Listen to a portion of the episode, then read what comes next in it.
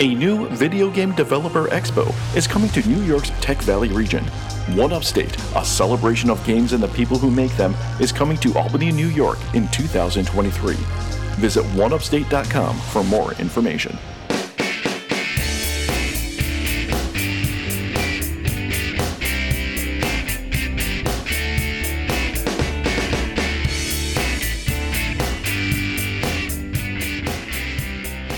So that point where you get two and a half minutes into what you think is recording and it's not recording.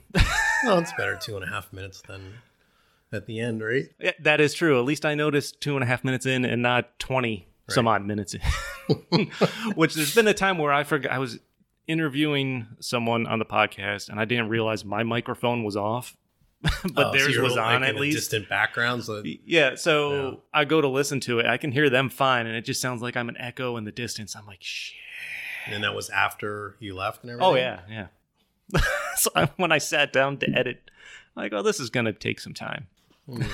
you had to push the levels up, or were you able to do it, or did it? Uh, enough. yeah. I did it enough. I always say the least my least favorite part of this is my own voice. So at least it was my microphone that was off and not my guest.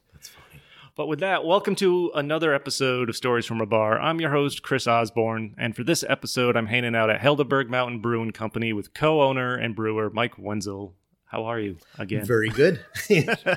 Thanks for coming up. Happy to be here Yes. again. Yeah. I appreciate you taking the time to chat, by the way. Yeah. No, I appreciate you coming up and checking the place out, and happy to have you here. Yeah, it's my uh, my first time out here. I left like ten or fifteen minutes early because I was thinking I'll stop and get gas on the way, and then I didn't pass a gas station the entire way. yep. so Yeah. I, I think I have enough gas to get home. Few and far between up here. There's one within two minutes here, so. Okay, yeah, that's good. good. to know. I might have to make a, a quick detour then. Yep. But it is my first time up here, and it's really quaint and peaceful. I like this. This is a nice little tap room you have. here. Yeah, I mean we're we're far enough away from everything, but still close. Uh, the uh, we try to be family friendly, pet friendly up here. Uh, we got a nice outdoor pavilion. We have music uh, on Saturdays in the summer, and we have food trucks. So it's it's nice, relaxing atmosphere, and we try to promote that. Awesome. And even more importantly, we have a nice smattering of beers here that look quite delicious. And before we commiserate about the Rangers, as I mentioned earlier, uh, I think I'm going to start off with the Irish Red here. Yep. So the Irish Red came about. Um, we originally uh, started brewing at the Maple on the Lake restaurant, which is right over on Warner's Lake, which is five minutes from our tap room. Mhm. I homebrewed for about 20 years. I grew up in North Jersey. So after being up here about six, seven years, we were still brewing beer here. And uh, knowing people and this and that, uh, got wind that the Maple on the Lake, they were always looking for their own beer, like their own beer brand, Maple on the Lake Ale or something like that.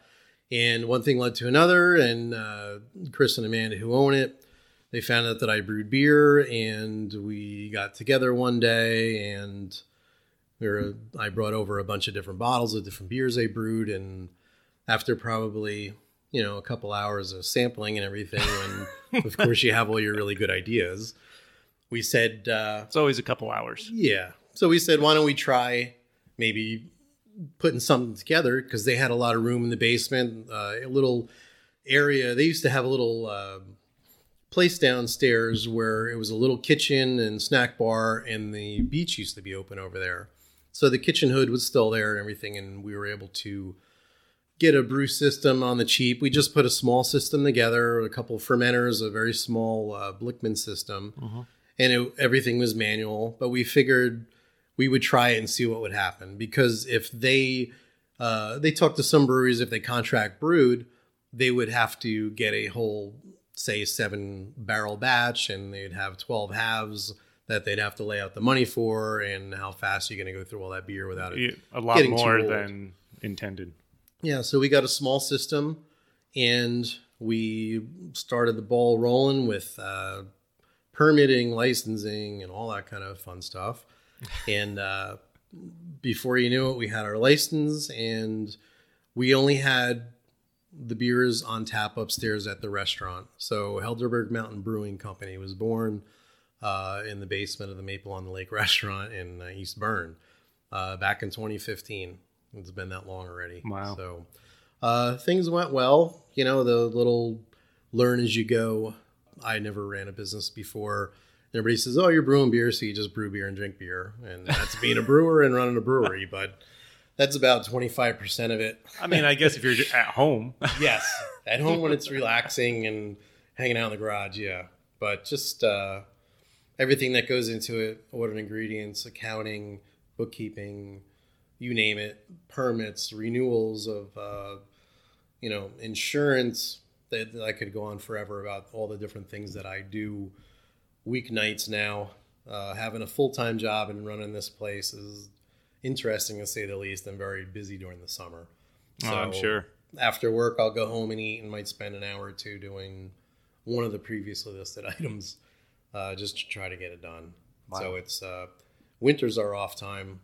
Summer, it's very busy, and we're open Wednesday night, Friday night, and Saturday afternoon. And like I said, we have music uh, Saturday afternoon, four to seven.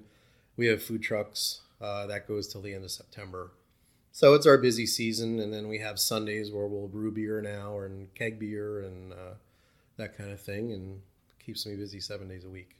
Jeez.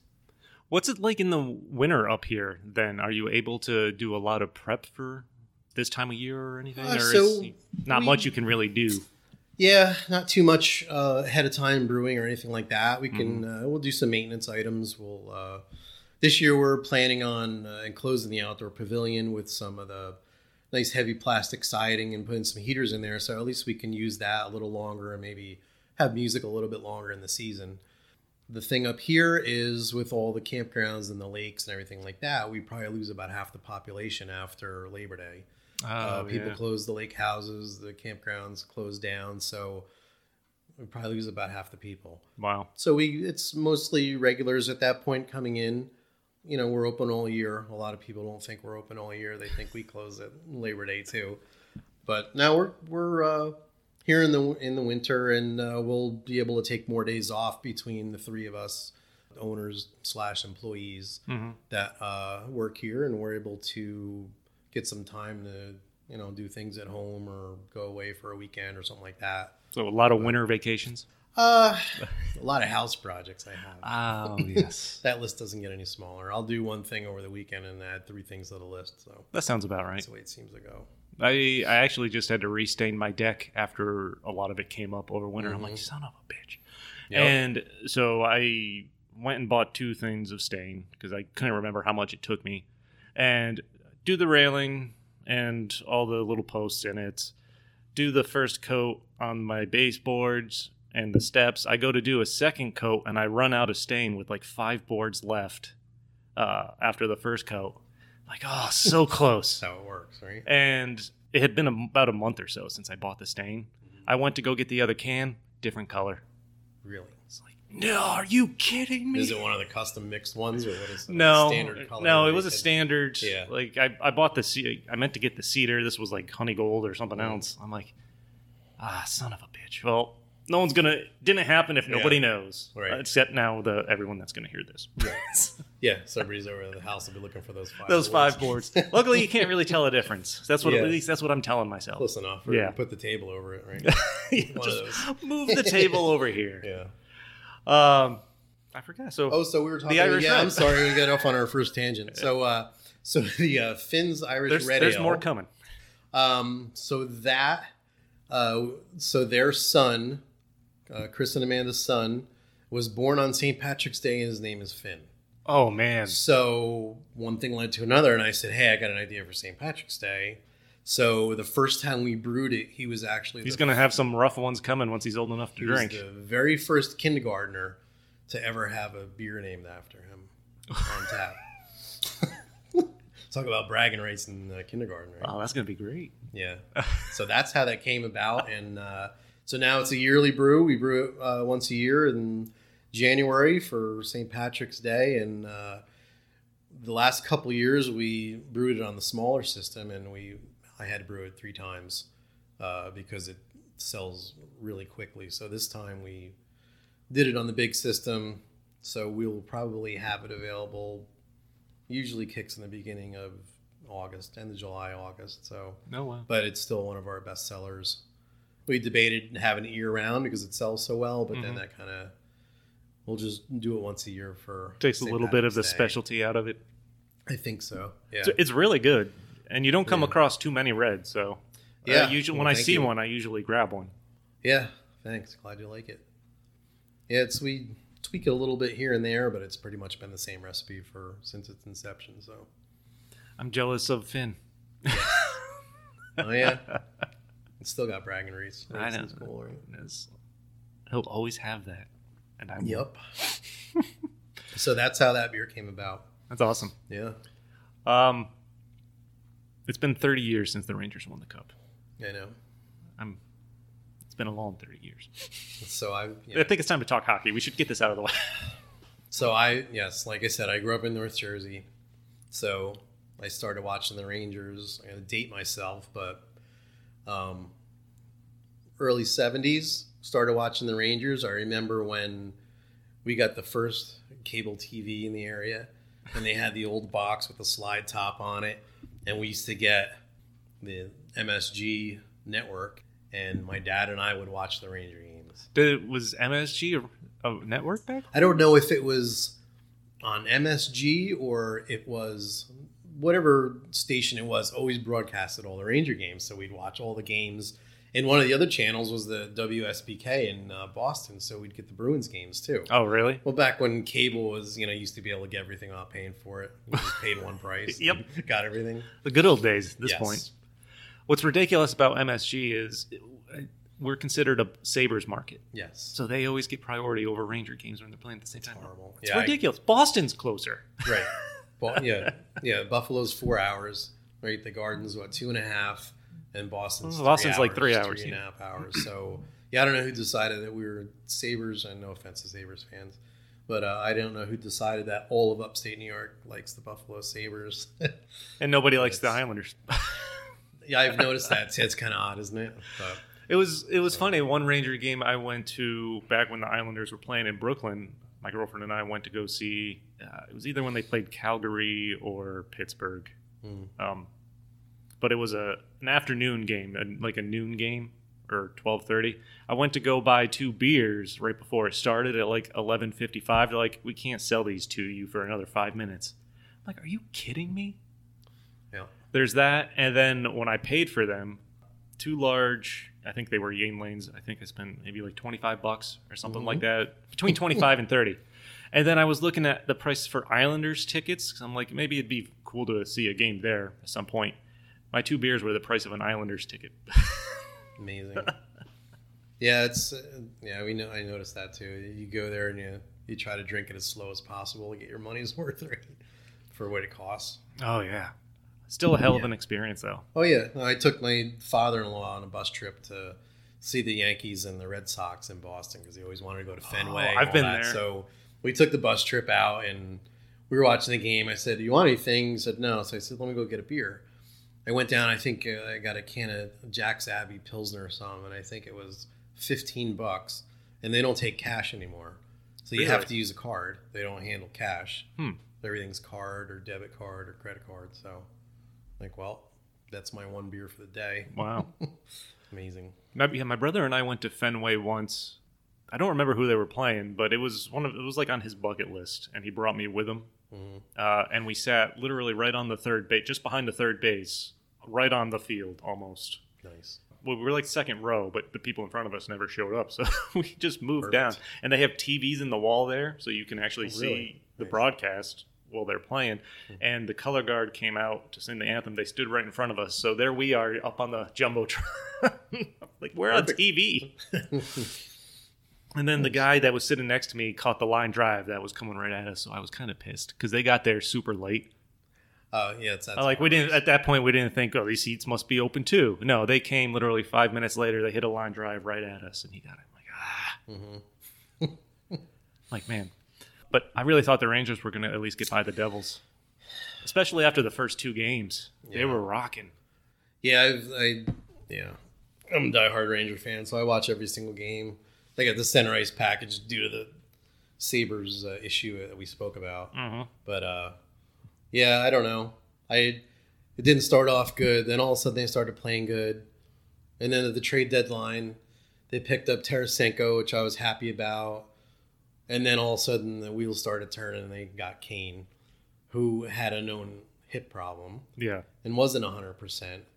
And it just threw off all the chemistry, in my opinion. And every time the Devils played the Rangers, they just kind of shut them down during the regular season. And after, and so I, I was not happy that they had to play the Devils the first round. then after the first two games, I kind of changed my tune a little bit. I'm like, well, they finally figured it out and got it together. And then the next two games happened, Collapse. and they looked like they had no idea, and they were done. I had made a bet with a buddy at the time who's a Devils fan, of like uh, fan of the losing team buys the other a four pack of Heady Topper. Yep. I'm like, all right, fine. I didn't. Where'd you go to get it? Uh, that was the thing. After they lost, uh, I'm like, I'm like, all right, I'm gonna not have to drive to Vermont after the Yep. first two games. Yes. Then the next two games happen. I'm like, shit. Mm-hmm. Then they came back, won the next game. I'm like, they can't lose two in a row, right? Nope, they did. So I texted him. I'm like, I guess I'm gonna have to drive to Vermont. So maybe I can do that next weekend. Yeah. He's like, I trust you. You don't have to do that. So I ended up going and getting him some Bidens instead because that was a, much closer than Oh Vermont. yeah. Yeah. Nice. but I'm was- like, I, I regret that bet now.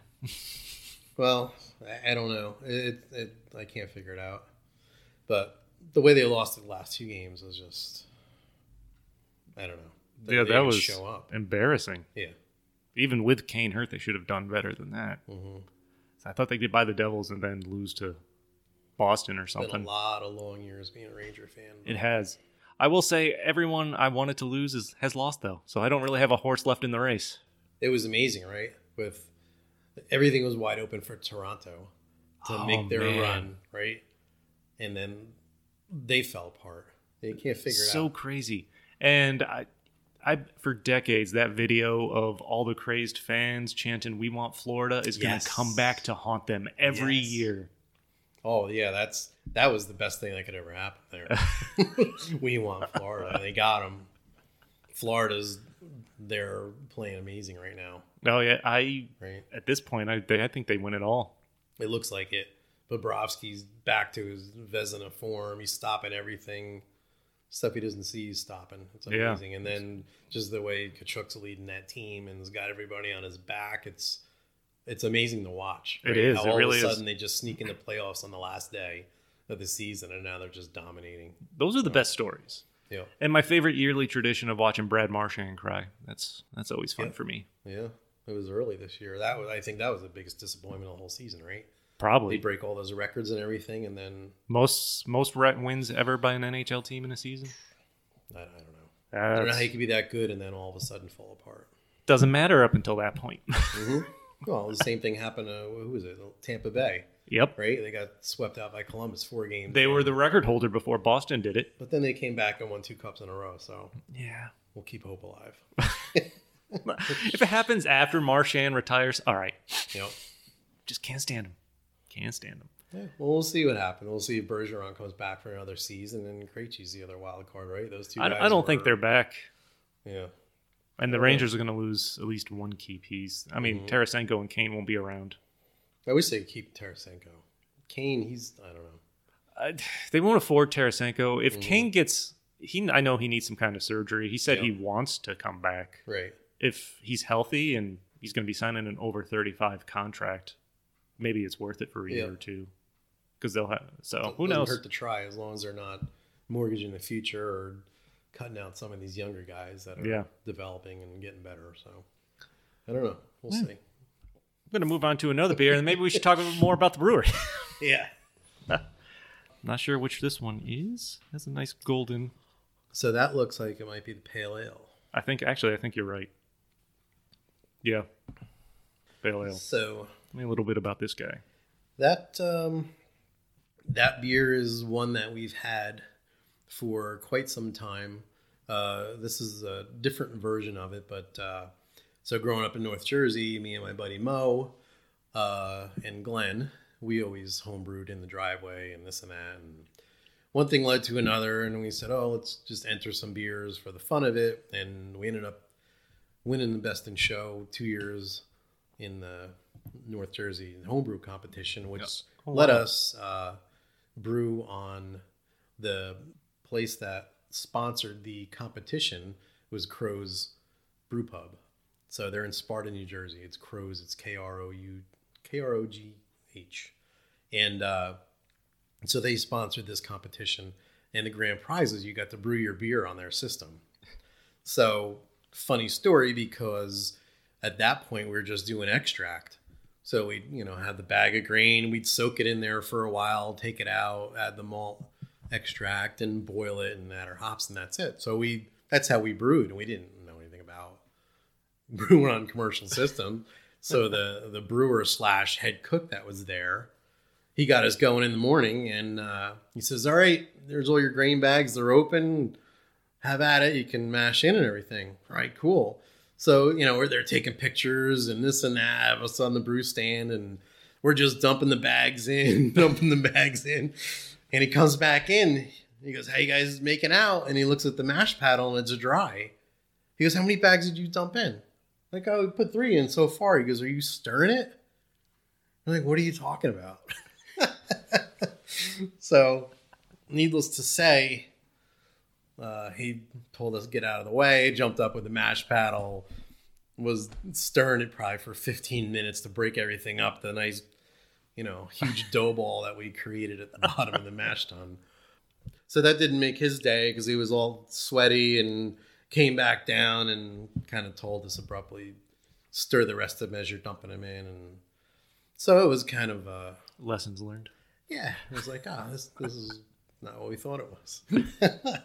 but we didn't know, you know, we didn't know what we were doing going in, so we just did the extract brewing. But so anyway, so then we got into the all grain and we brewed for years on the all grain and all that stuff, and kind of got better and better at it and figured everything out. And uh, so that kind of led to when I moved up here. And then we started brewing up here with uh, you know new people that I met up here, and that's kind of where everything started. But that uh, recipe was originally hay bale pale ale when we were down there, and uh, now it changed to Hailes Cave Pale Ale. And Hailes Cave is one of the caves over at Thacher Park. So Oh, okay. most of our beer names have to do with uh, local area attractions or agriculture or everything kind of local up here is what we're going for beer names. Yeah. we kind of pick local items, farming, parks, uh, roads, this and that. That's awesome. Yeah. What got you interested in brewing in the first place? Um. This is really good, by the way. Oh, thank you. Um, one of the homebrew kits that we ended up, I forget, we were out in a store one day and we saw this homebrew kit and we bought it. And of course, that's the hardest thing you could ever make beer on is one of those little kits. And uh, we we had that had to be early '90s, and down in North Jersey, there was one or two homebrew shops, and that was it. And they were half the size of this tap room, which was really small. They had mm-hmm. limited number; you could only make five or six recipes. And slowly but surely, we started building up our system and building up our pieces and parts, and we scratch built everything that we brewed, and started finding books and reading, and it just kind of snowballed because we really enjoyed doing it. And uh, we just had the one rule that we found out after a while was we made sure we didn't start drinking till we started the boil because we had a couple times where we started drinking real early and that led to disaster trying to dump the mash through colanders and everything and get the liquid out and so yeah but that Again, was, lessons learned. yeah that was goes back to all the good decisions are made after about five or six beers so Uh, that, At 100%. So we are at the tap room, but you're not actually brewing here. Where are where is your setup? So we, like I said, we started over at the Maple on the Lake um, on 2015. We started that. We opened the tap room here at the end of 2017.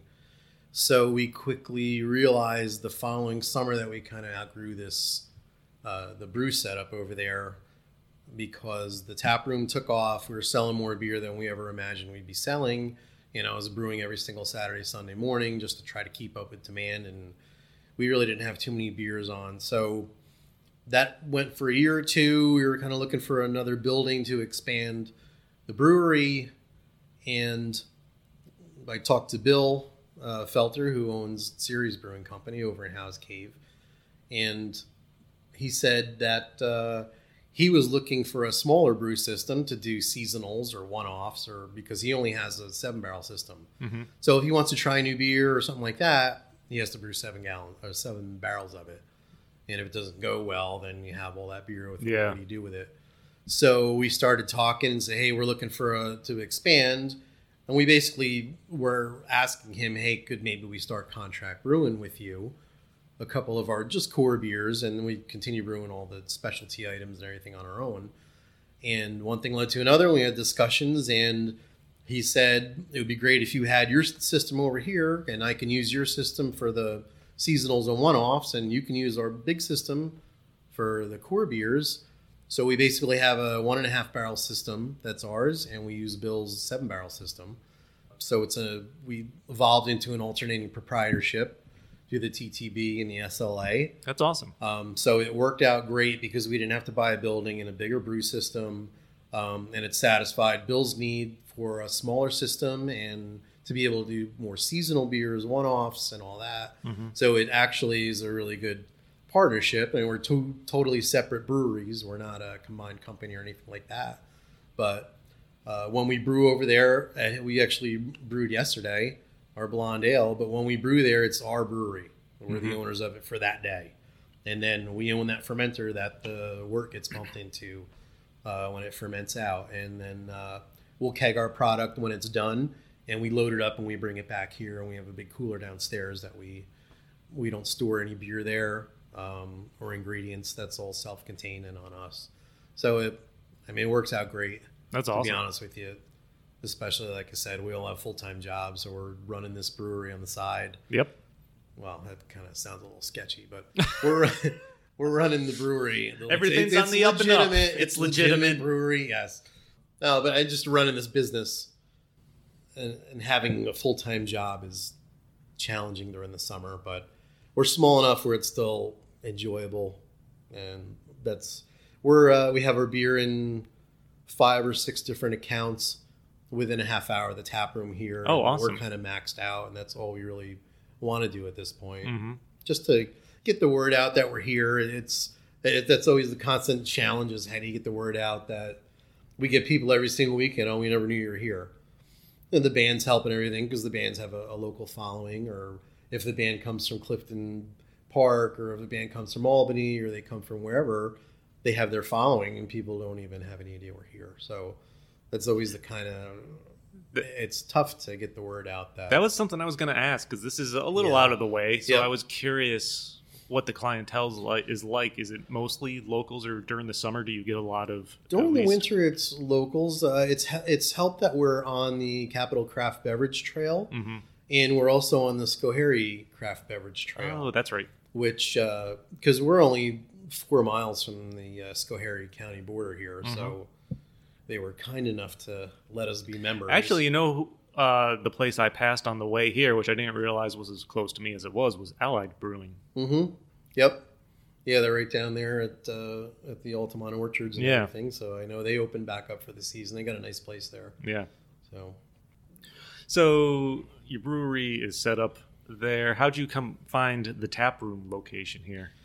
Um, this building was originally built in 2002, I believe it was, and it opened as an ice cream slash hot dog hamburger place. And at some point, they ran that for a couple years. It changed hands two more times. It changed hands to another similar business, and then that they closed, and people came up and tried to make a New Orleans Cajun type restaurant out of it and everything. Out of I this don't place? think that lasted very long. Really? So the building was vacant for three and a half, four years before we moved in. It sold at auction. They auctioned off everything that was inside and then they auctioned off the building. Hmm. And then the building was vacant for three years, three and a half years. So we approached the owner, uh, being a New York Farm licensed brewery, we were able to open branch locations. So we said instead of having a, just our beer on tap at the Maple Inn, it would be nice to have kind of our own venue to showcase our beers and make a, a nice little family friendly establishment here. And we discussed uh, the building with him, and he was open to leasing it to us. So we did some construction here and just fixed everything up for a couple months and got our necessary permits for this location. And we opened December of 2017 here. And then we ended up uh, negotiating and we purchased the property almost three years ago now. So Oh wow, this is our uh, official home. that's fantastic. Yeah. What kind what kind of shape was it in when you took it over after being empty like that? It was completely empty. Everything was gutted. Uh, they pulled the exhaust fans right off the roof. They had just little sheet metal covers. The whole building in here was empty. The walls were nicked up. It was just kind of, you could still see some of the remnants of this and that. There used to be uh, a sink back there where that pipe comes up. The counter used to be right by the door. We built that and pushed that back. But Oh, it's, wow. Uh, so it'll be nice if it was a little bit bigger, but it's it's nice. It's good for, like I said, for what we're doing and kind of where we're at, and uh, we're just we don't have any ambitions of taking over the world or being in every bar, restaurant, all that. We're kind of happy with what we have, and this is you know going to be our retirement. We're all not exactly young anymore, so in a little bit this will be our retirement, and I'm getting up there myself. yep. hmm yes. So it's now we're happy with it. It's good. So little by little, we're fixing. you guys did a great job. It that has a nice little rustic feeling. Yeah, that Yeah. was the goal. A little cozy, nice place, and uh, it's not on now, but we do have a real fake fireplace. Yeah, over a real there. fake Yes, fireplace. that's uh, yeah, that's really nice.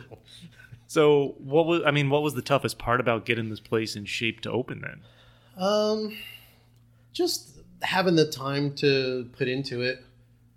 It's, you know, fitting everything in is the challenge all the Mm. time. So luckily, it didn't really need that much work. All the subway tile was all here. It just needed painting.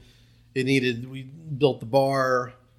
We have some old parts and pieces in here that actually came from the Maple on the Lake restaurant. So the old restaurant was actually down the road here instead of on the lake where they are now. Oh, so wow. that exhaust hood, uh, we aren't using it for anything, but we threw that in while everything was open, just in case down the road if we were, I don't know, gonna just cook some small food or reheat. I mean, we're allowed to reheat items. We can't cook anything from scratch. Mhm. But uh, if we were ever gonna put a little oven in there or something like that, at least we put that in and uh, yeah. So we built the bar. These chairs are actually from the old restaurant tables and chairs. So we painted them and fixed them up a little. And this is about as much as we can fit in here. But uh, we'll put some of the bar stools out at the bar, and it's it's good. It's Yeah, it's- nice in the summer because everybody can be outside. In the winter, it gets a little, depending on what's going on here, it gets a little a little tight sometimes. But we're going to try to enclose the pavilion at the end of this year, so maybe we can continue to yeah, that's a nice. use it and have more space. That's a nice large pavilion you have there. Yeah, it's good. In the summer, we have music four to seven Saturdays, and uh, we have a food truck every Saturday. Like I said, that goes till the end of September, so that's kind of our big day. hmm But we're open Wednesday night, Friday night. Wednesday night's usually local night, where all our regulars come in and relax and hang out. And we have uh, I'd be sitting out there in the grass just drinking and staring at the woods right behind us because it's nice and peaceful. it is. It's nice uh, with all the trees around. It's kind of secluded back there, Yeah. so it's nice, relaxing. But when we have the music, uh, we have a bunch of chairs out back that we'll put out. But a lot of people will bring their lawn chairs or blankets, and their kids will be running around, and just everybody has a nice, relaxing afternoon. And we just we have a lot of people that say we come up here. It's so nice and relaxing to get away from everything and you know take a couple hours after they do their yard work in the morning or anything like that. So it's it's nice. That's that's exactly what we're trying to create here. So it's nice to hear that from people. Yeah, that's awesome. I'm moving on to another beer. Um, so that one is probably the IPA. yeah, yes, because I think the other one was the, let's say it's the IPA. probably smell it if it's the IPA. It smells like it. Yeah, we got two beers here we pour that look exactly the same almost. So Oh, is that the brown? the brown ale, that's the other one. So the IPA, um, being that it's similar in color and you're in the shadow a little bit there. This is the IPA. So the IPA is- is, this is more of a yep. So the IPA is a little bit more of a, a Northwest IPA that we have right now. So it's a little darker in color. It's got a nice caramel looking color to it. The uh, Generous samples, so I've lost track. yeah. So we well, we want to make you feel at home here. Yeah, Right. I'm feeling good. Um, the yeah, the IPA is more of a. It's a lot of our beers have hundred percent New York ingredients, New York malt, New York hops. We try to use as much local product as we can. There's so much good product coming out of New York And State. yeah, and that's that's great because that's the requirements. You what like Sixty sixty percent percent? right now, yes, as a farm brewery, but a lot of our beers, probably seventy-five percent of our beers are hundred percent New York ingredients between the Wow. malt and the hops, and eh, they're such good products. The malt is fantastic. The hops are really good. They're planting more and more varieties of hops lately that they've found can grow in this latitude. So it's expanding more and more each year. There's more hop farms now because of the um, there's so many farm breweries Mhm. and there's so many people trying to source local ingredients. It really it's really taken off and the quality of the ingredients is fantastic. So if we can use as I'd rather support local farmers and local agriculture than be buying items from I don't even know where they're what farms are coming from this and that. At least around here, we know what farms are growing the grain. We know what farms are growing the hops, Mhm. and it's nice because you can discuss the beer with people that come in and say, "Hey, this, uh, you know, the grain from this came 50 miles from here, and the hops came from Cherry Valley, and that together made this beer, and it's pretty much as local as you can get, Yeah, which that's is nice." That's always fun to hear when you're drinking a beer. Like, wow, this is all Mhm. made right here. Right. Yeah, I mean, you talked about the kind of environment you've set up here. What was the community response like when you first opened the tap room here? Um, more than we could imagine. We weren't sure what to expect, being that we are in a rural location here. Mhm. But it picked up slowly, and then it seemed like the word got out, and all of a sudden we were having bigger crowds every Saturday and this and that, and we started going through more beer, which led to inevitably where we are today. you know, what the setup that we have, where we're brewing on the seven barrel system as well as ours to keep up, and it also evolved with the music. Like I said, a lot of people follow the bands when they're playing. A lot of all the bands that we have are all local bands, so they have all kinds of crowds, and all the bands know each other, and it's mm-hmm. Amazing. And so I actually book all the bands starting in February, Oh, wow. and you think you have the whole year without enclosing that. Really, the whole summer is only twenty Saturdays, so I'll probably get fifty emails from 50 different bands wanting to get in here and play and it's just kind of we have our bands that were with us from the beginning that we try to get in every year we try to get new bands in every year to change it up and we have all different type, types of music. We have rock we have country music we have sort of jam bands we have you name it a little bit of everything. Um, there's bands that you know play some 80s 90s type music and so there's a little bit every weekend is different. So it's it's it's fun but it some days we just wonder how you sit back and you wonder how did when we look outside and all the tables are full and the grass area is full and we have a line and we're pouring beers it doesn't you're so busy it doesn't set in until maybe later on on saturday when we're cleaning up like how did we get to where we are? It just you don't i don't know you don't think about it because you're so busy with everything else i think. What's it been And- like for you then to just see the place grow? Uh, it's like nice it's nice that everybody i think the one thing that people like is our, our beer selection. We try to have a little bit of everything so we have light beers and then we have we have ambers reds browns then we have pale ales ipas we have stouts porters. So we kind of try to run the gamut. We also uh, offer new york ciders and wines for people that don't drink beer. Uh, it's just nice having people enjoy the beers and enjoy the atmosphere and just come in as they're walking out and said thank you for a great afternoon. It, it's just it's it's nice That's all. and it's kind of what we try to build and it's nice when things kind of work out. I was gonna say you get, it looks like you got twelve beers on tap here, and this is a really great selection. It's not you're not heavy on any one item or anything like that, which is Yeah, awesome. we we're a little bit lighter now with the summer months. So, um, but we still have uh, the oatmeal stout sells all year. does it. Yeah, we pour a ton of it on. It, it can be an 85 degree day, and you have your people that just they'll just be pounding the oatmeal stout down. Oh man, that So that almost sounds unpleasant in that kind of weather. At least for me. It's, but uh, most people see it's funny because you'll get the the different people that come in for the different bands, and you'll see some people that come in and you can tell that they don't go to craft breweries and you what do you have that's like Labatt's or what do you have that's like Budweiser? So we right now we offer we have a Mexican lager that's Yep. nice and light. It's got flake maize in it, so you get that nice uh, corn finish to it.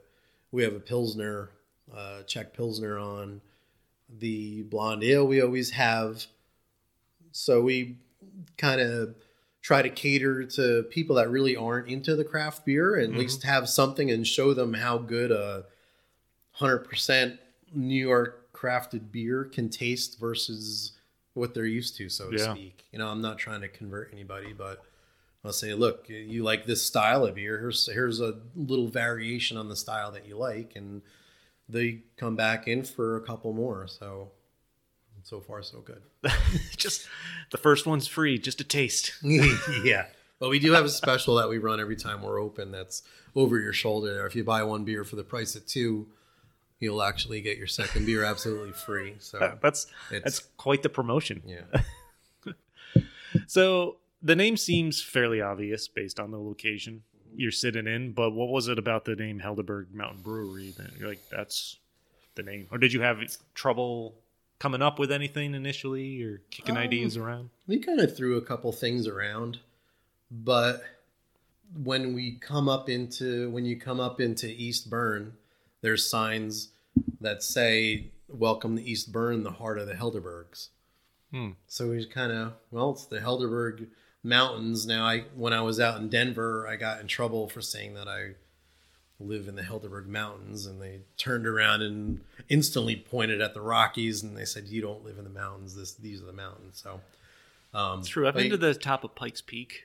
yeah That was that was an experience driving up so that. they didn't they didn't care for that term where you're from where but uh so you know it's the small area between the appalachians and the adirondacks is the helderberg mountain range hmm so it just kind of that's we're right in smack in the center of it so we figured helderberg mountain sounds like kind of a cool name It does. It we works. with it and something different than that differentiates us from I don't know. It's like I said, all of our names are kind of based on local geographics or landmarks or this and that. So it's Mhm. kind of went with that too. Nice. I also like the sign design, by the way. So that Who came was, up with that? So that actually, believe it or not, when we came up with the name and decided what we wanted to, I kind of, you know, went on the internet and looked at this and that, different logos and this, and I liked a little this one, a little that one. So believe it or not, my second grade art class actually came in handy when I said, when am I ever going to use this again with cutting out construction paper and this and that. But I actually got a bunch of pieces of paper and wrote different things in different areas and cut them out and started taping them on top of each other and all that kind of thing. And then we brought it to the embarrassingly brought it to the the graphic artist and I said, "This little uh, this is kind of what I'm looking for." That's fantastic. So yeah, so it ended up morphing into that, which is a really nice logo. However, if you try to take that logo and shrink it down onto a baseball cap, it becomes a blob. So, which is Uh, why I we have the second logo, which is on the baseball caps, Yeah. because there's too much going on, and it looks the logo looks nice when it's full size, and it even has the detail of the antennas that are up on yeah, oh, yeah, I see that. Mountain over here are on there but when it gets shrunk down beyond the size of maybe the front crest on a shirt or something, Mhm. when you try to get it down hat size, it it gets all blurred out. So we kind of have our secondary or one B logo that we just throw on the baseball caps, and uh, you can probably see it better there. Yeah, that's It's, that's a uh, good one too. Yeah, so that's kind of just bare basic bones. We said had him just make something up for us, and so I don't know, something like a, just a simple patch or crest with our name in it, and they came back with a little pine tree on there. So I said, "Oh, it works." It does. So I'm moving on to the brown ale as we get closer to the end here. Yep. So tell me a little bit about this guy. So the brown ale was uh, something that so all the early homebrew kits and this and that always seem to have the nut brown ale recipe. So the nut brown ale, I do like the maltier beers. So the brown ale was something that we used to brew home brewing and this and always tended to gravitate to the selection of brown ales out now is it's somewhat minimal. So that recipe kind of evolved and for me one of my requirements is if i'm going to brew a brown ale it has to have brown malt in there so that brown malt comes through in the end gives it that nice toasty biscuity unique brown malt flavor which i think makes that beer unique and uh, i mean everybody seems to really enjoy it. We have it on year round. Um, everybody likes it, and like I said, there doesn't seem to be too many brown ales out there. Uh, that one's more of a southern English brown ale. It's more on the malty side. Mhm. The northern ones have a little bit more hops, but we wanted to really profile the nice maltiness. Um, so that beer, I believe, is 85% New York malt, and then we have the uh, actual brown malt Oh, wow. uh, in there from England. So, Yeah, that's really good. but it's something unique and different than that. That malt really makes that beer, which is what I really enjoy about Yeah, it. you don't come across brown ales too often. They're not Right. uncommon, but they're Yeah. not. I think the what was it? The um, original beer, the Pete's, uh, one of the original microbreweries. I'm drawing a blank on it. Oh, Pete's Wicked Ale. Oh, that was the okay. brown ale. I Was think it? it? was, and that was. Uh, I think it was much a, a lighter brown ale, but that was that was one of our first, you know, microbrewed beers that, like, wow, what is this? that was back in the day. There was so many different breweries back, or the early '90s, all the brew pubs and the Yep. microbreweries, and then everything kind of went away for a while. I have more pint glasses downstairs of breweries that were around in the early '90s that don't exist anymore, and It is. Well, I mean, I wasn't old enough to drink, so I didn't track them back then. Right. But yeah, it does Yeah. seem like it's been a huge difference just from the businesses I've seen or remembered be, just being around as a kid mm-hmm. as opposed to now. So yeah.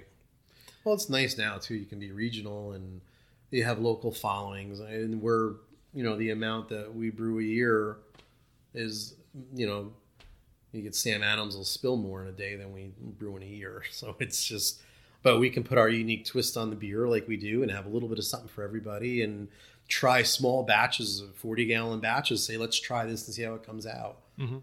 E- Either it works or it doesn't, or we tweak it and we'll do something different with it, or but you can experiment and come up with all different kinds of nice recipes on a small scale, which is I think advantageous to uh, just beer development and that kind of you know. Oh yeah. So Funny you mentioned Sam Adams. I did take a tour of the brewery when I was in Boston, there, Yes, which they too. basically use only for testing. yes, testing yeah, beer.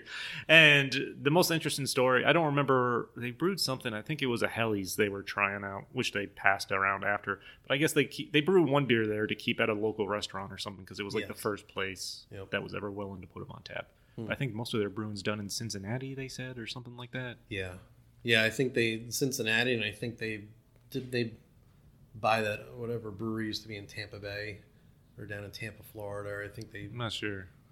Yeah they have a couple different places around. I believe. I mean, it was but- cool to see. Yes. for sure. Yeah, that was a nice tour. The Yeah. beautiful brewery and the old brick building. That's Yeah, in. yeah. It's really nice. One thing I want to bring up, and I think it's really cool, is your monthly fundraisers for animal rescues. Yes. So our way of giving back here is uh, so we have a beer called For Paws Porter. It's F O U R Paws. No, it's actually For Paws F O R Paws Porter. Um, it's a um, English style porter. It's on the multi side. Uh, we serve it on a nitro tap, and a dollar from that each beer that we sell goes to a different animal rescue organization every month. So we've done cat rescue groups, dog rescue. We've done equine. We've done uh, veterans groups. With uh, we've raised money for seeing eye dogs, for therapy dogs, for veterans. Oh wow. So everything is animal related, but it's just something that we've done from the very beginning, and that's kind of every month we'll have uh, events here, or we'll uh, have organizations will come here and set up a little tent or something on a band day, and just have their little booth here, or we'll have a dedicated event for. Uh, some bands have members that are affiliated with some rescue groups. So the Red Wagon is affiliated with the German Shepherd Rescue Group in New York. So when they play here in August, the German Shepherd Rescue Group will have a fundraiser day here as well, and they'll have a booth and uh, raffles and that kind of thing. So it's nice. So rotates monthly, and uh, people that don't drink the porter, we have a donation jar on the counter, and we have a set mm-hmm. amount that we send each month to whatever organization that we have. So it's nice. I mean, that that's our way of kind of helping out animals. My wife and I, we don't have any kids. We have animals, so that's kind of our. We've always worked with rescue groups. I was going to ask. thing, That's super cool. What was the inspiration? Behind yeah, so we have adopted dogs and cats, and she has a couple of horses that were off the track thoroughbreds Oh, and that kind of thing. So we're into the uh, yeah the, the helping out animals and animal rescue and that type of deal. So that kind of just was natural to phase that into the brewery, and eh, people love it. We have people putting money in the you know donation jar all the time, and uh, people awesome. come they'll see the advertisements. So we'll advertise in the beginning of the month of which organization that we're helping out for the month and everything. And we get a lot of people that come in just, hey, I saw that you're helping them out, and they'll come in for a beer or two and make a donation, and it's it's really nice. Yeah, that's great. So- What kind of dogs do you have? So we have uh, three Dalmatians, Oh wow. and we have a little pitty. So, but they're How- all rescue dogs, and How are the Dalmatians just attitude wise? I've heard mixed things. they're very they're a working dog. So if you don't keep them busy, they'll keep themselves busy doing something. okay. It's usually something you don't want them to do. but as they get older, they phase out of a little bit. But in the first, the first part of their life, they're uh, they're always going. They're always looking for something to do. So Oh wow. All right. that's uh, My, good. yeah, my girlfriend and I have a Beagle Australian Shepherd mix, and Mhm. she's super adorable. Like she has the head of the Beagle. Yeah. She's Beagle size, but she has the fur of like an Australian Shepherd. So Yeah. when we wash her, she puffs up like a cotton Oh, ball. really Yeah, her tail curls up, nice. and she loves me more than my girlfriend, which annoys the shit out of her. Yeah, yeah, I can see that. Yes. I don't rub it in her face at all. Oh no, No. Why would you do that? No. Yeah. So, do you have a a particular favorite beer that you've brewed so far, or is it just kind Uh, of flavor of the month? I kind of, I don't know. I like the maltier beers, but lately I've been on this Pilsner kick or the light Mhm. kick. I don't know if it's because the weather changed, but the I like IPAs, but I the IPAs that we brew here are I don't want to say normal IPAs, but we have a lot of people that come in and say thank you for brewing a normal IPA. So I'm not exactly sure what that means, but not- we brew either, sure either. a California like a Sierra Nevada style nice clean citrusy IPA hmm or we do the one that you had it was a Northwest style which is uh, clean citrusy but has that little dankiness to it from the Chinook hops. Though we haven't done a hazy IPA that I know that's all the rage and everything now, but we haven't done any milkshake IPAs. We haven't done kind of all these different IPAs. We kind of I like the standard IPAs of what I guess what I grew up drinking. I think maybe that's what it is. But the nice clean citrusy IPAs are they're enjoyable, and you know we don't have a bunch of IPAs on. Sometimes we'll have two, but we always have one, and it, it, seems to always be in that sort of style, like a Mm-hmm. nice, clean, citrusy IPA. Uh, I like IPAs. It depends the mood I'm in. Sometimes I want something a little hazy and juicy. Sometimes not. Oh But yeah, I, drink them. You know, don't get me wrong. Oh, yeah. don't the like milk. The milkshake one is a little. I've had like two or three bad experiences with Yeah. those, where I made it about halfway down the glass, and it just, I don't know, it just hmm. kind of wasn't my thing. Is there something you haven't brewed yet? You're itching to try. We've kind of done a little bit of everything. We haven't done any sours yet, which I know are popular now as well. But and we've kind of run the spectrum. What I really want to do this year, I'd like to do a nice traditional Bock beer Oh wow. and have that next March or something like that. We'll brew it and we'll let it age and maybe a Doppelbock or a regular Bock. But that was always a nice that nice malty lager style is that's on the list. So that would be the one. Nice. Any future plans for the brewery? Something you'd like to see where this place goes? Um, like I said, we're probably going to enclose the pavilion, and we'll see if we can get a little more time out of it and a bigger space, and we might be able to host additional events at that time. You know, I'd see a lot of paint and sip events, or people like doing trivia or this and that. And unfortunately, inside here during the winter, it's a little too small. So uh-huh. if we could utilize that space, it would be nice. We're tossing around the idea of maybe doing small canning runs of our beers because right now we only fill crowlers to go or growlers that people bring in. But people ask us for beer to go. We have 16 ounce cans, and there's two of our accounts that are asking for our canned beers. So we're tossing that around internally about what we want to do with that. But uh, you know, like I said, with with our full time jobs and the size of the brewery and what it's evolved into, we're kind of happy with where it is now, Mhm. and we don't have any immediate plans of expansion or anything like that. So we're kind of just sailing along, you know, making it up as we go. Nothing wrong with that at all. You Yeah. love what you're doing. You love where it's at, and it's great. Yeah, we're very happy with how everything's going. So Yeah, that's awesome. So I think that's a wrap on another episode of Stories from a Bar. So big thanks, Mike, for Thank you. letting me hang out, uh, taste these beers, and just Yeah. chat sports and beers. This was- yes, I'd say go Rangers, but the season's over. I th- I'm rooting for Florida now. I kind of want to see oh them yeah, take it. me too, me too. I just I love the run they're on, and let's see what happens Let's see if they can finish it. But I appreciate uh, you taking the time, of course, to hang out and Yes, chat. This has been super fun. Thank you very much. Uh, if you're not doing it already, be sure to go like, follow, subscribe, all the things you can do to the social media pages for Helderberg Mountain Brewing Company. Keep tabs on everything that's going on. Anything else you want to throw in? Um, everything uh, band schedule, food truck schedule is on our website and uh, on our Facebook uh, page, and we do regular updates a couple times a week on Instagram and Facebook, and new beers and events and all that kind of stuff. So Awesome. keep a lookout. Huge thank you, everyone out there, for checking out the show wherever you're finding it. I certainly appreciate it. You can, of course, follow Stories from a Bar on Facebook, Instagram, and Twitter at Stories FAB to keep up with everything coming up with the show. You'll find Stories from a Bar on all the major podcast platforms, so be sure to like, subscribe, and even more importantly, fantastic reviews and share the hell out of it. So until next time, cheers.